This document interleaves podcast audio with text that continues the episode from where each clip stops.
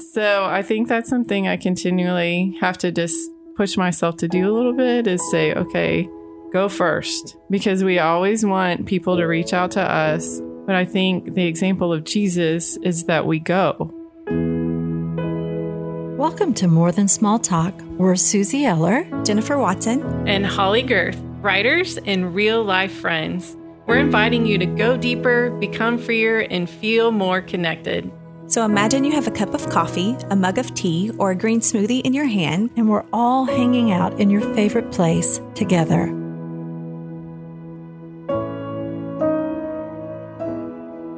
Hey, more than small talk friends. In our last episode, we celebrated having a million downloads. We still can't believe it. And we are so excited and so grateful to you for getting us there. And we thought it might be fun. We've tackled a lot of heavy topics recently. Oh my gosh. and are walking through some heavy things in our lives. So we thought it might be fun to do a few light episodes where we give you a behind the scenes look at the three of us, which I feel awkward. I have to go first. And I'm like, why did I bring this up as an idea? I don't like to talk idea. about myself. I hate attention. So I'm already regretting this, but here we are. you know, Holley, if I were going to ask you, if I were going to lead with a confession question, I would say, what is one thing about you that very few people know? I think probably what I was like as a kid. I was a total tomboy. I spent much of my childhood catching reptiles of some kind or another, usually turtles. So I grew and up in still this. likes turtles. I do. I do. If I see a frog, I will pick it up. yep. So uh, I grew up in this community that had little ponds. And so I had a best friend named Cody, and we would spend hours after school every day and in the summer circling these ponds with giant nets and catching turtles and we would bring them home and put them in a baby pool on my back porch. One time Cody got grounded from his turtles and so they all came to my house too. So so yeah, like I, and I still like that. Like I still feel the most like probably centered and fully myself when I'm outside in nature. I now live in a neighborhood with little ponds and if I'm stressed, I'll just go walk around and look for turtles. So yeah. um yeah. Well, and that, you recently had an experience that was pretty cool. You were with some friends and it involved turtles. Oh, oh yes. Oh, yeah. I got to go to Casey Key, Florida with two women I'm in a mastermind in. And we happened to be there in the season when the baby sea turtles were hatching from their nests. And so you have to go at night. And this local had told us how to read like the stakes that are wooden stakes by the nest. And so we could figure out which ones were likely to hatch. And we found one. And it's a two hour process because these baby turtles, there's like a hundred in a nest and they have to dig their way up from like three feet underground. And the only way they can do it is together. Like the nest looks like it's heaving, like you'll see a big like heave, like a contraction. And it's all of them surging toward the top. And then they're exhausted and they have to rest. And then they all push together again. And like that, it was so beautiful because the only way out of that nest is in community. Ooh. Like no baby turtle can make it out on its own. And so it was like such a beautiful picture. And the local kept saying, like, if one can make it, then they'll all make it. Ooh. And sure enough, like once one made it over the rim of the nest, they all just like flooded. Then it was like five minutes they were out there in the ocean. I get chills even talking about it because I just think that's such a picture of like community. We think I can do this alone. I'm fine. I don't need other people. But really, that's how we're meant to live. Like we are mm-hmm. placed in community, we are freed in community. We need each other. So it was really powerful, especially because I've loved turtles all my life and they were mm-hmm. just so cute. Yeah. So. Okay, so my question for you, Holley. I've just like I've known you for a really long time and I've loved seeing you kind of come to life. We have walked through depression, anxiety together. What do you love now about yourself? Like in your 40s, like what is something that you really enjoy about yourself now? That's a great question. Um I think I love my heart for my people. That I'm willing to show up for my people. Um, Yeah. My daughter's at a play therapy conference, and she said one of the activities they gave them was make a playlist of your life. And she asked, you know, like for me to do that. And those of you who have heard the episode already know this, but I told her if I had a life song, it would be Ain't No Mountain High Enough. But I feel like that's my heart for my people is to always show up. And I also have learned in a deeper way in this season that that's God's heart for me, that Mm. He's always going to show up for me, that it's not about performing, it's about being loved. And so I like that about me, that I am relentlessly for my people. yeah. And I hope It's that true. is always, always true. Yeah. So what is what is different about Holley Gerth right now than maybe even right before the pandemic? What is different about you now than in the last two years? Yeah. Well, I think a big thing is my inner critic is basically non existent now. Oh, thank God.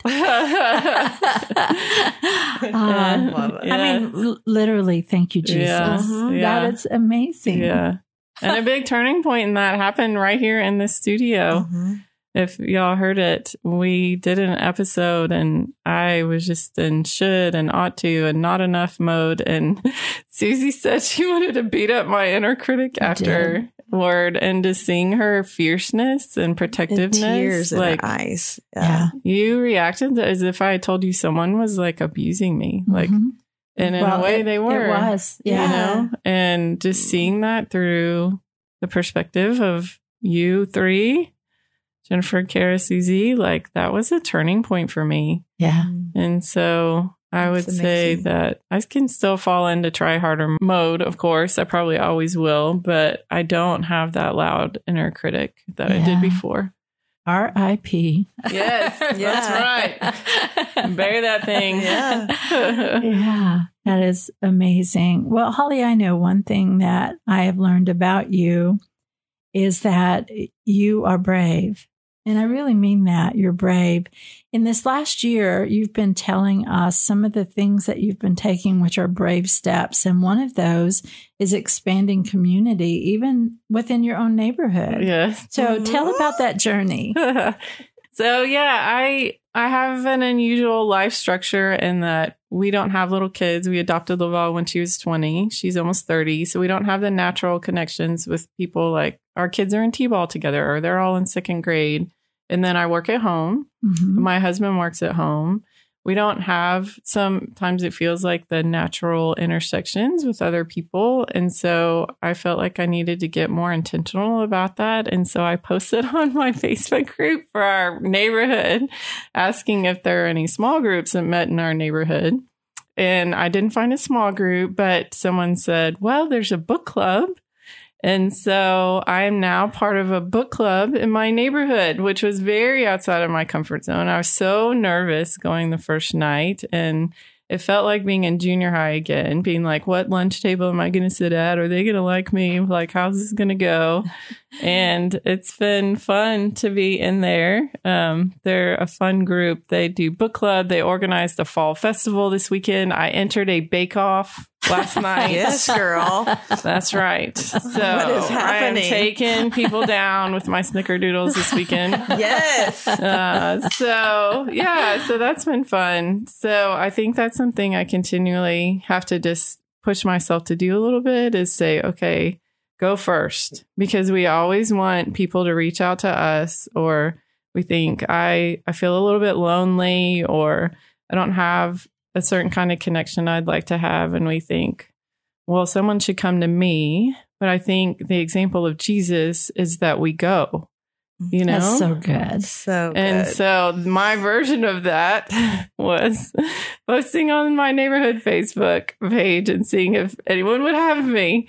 And thankfully someone Yeah. did. Yeah. Aw. What an adventure. Well, I I love that. I love that you're brave. I don't know if Jennifer, do you have any more questions or thoughts? Um, I just I have loved all of this, but we especially love your big brain. Like, I just think it's so.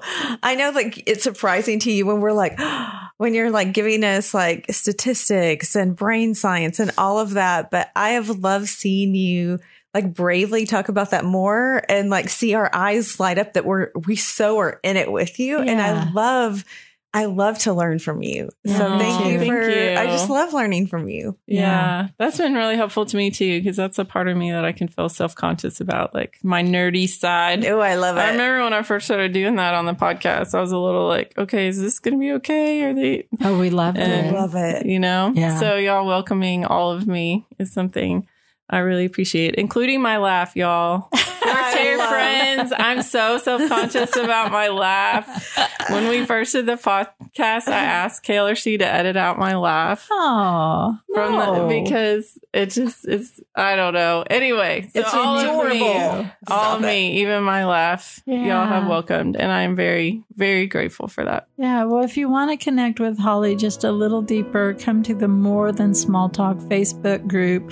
And also, we would love for you to follow this podcast. And if you would, share it with someone else that they may love it too. And that's it for today's episode. Thanks for going deeper, becoming freer, and connecting with us. More Than Small Talk is a part of the KLRC Podcast Network and is produced by Kara Culver. Show notes and resources are available on the More Than Small Talk page on klrc.com. You can also join us in our Facebook group. Subscribe to More Than Small Talk on your favorite app so you won't ever miss an episode.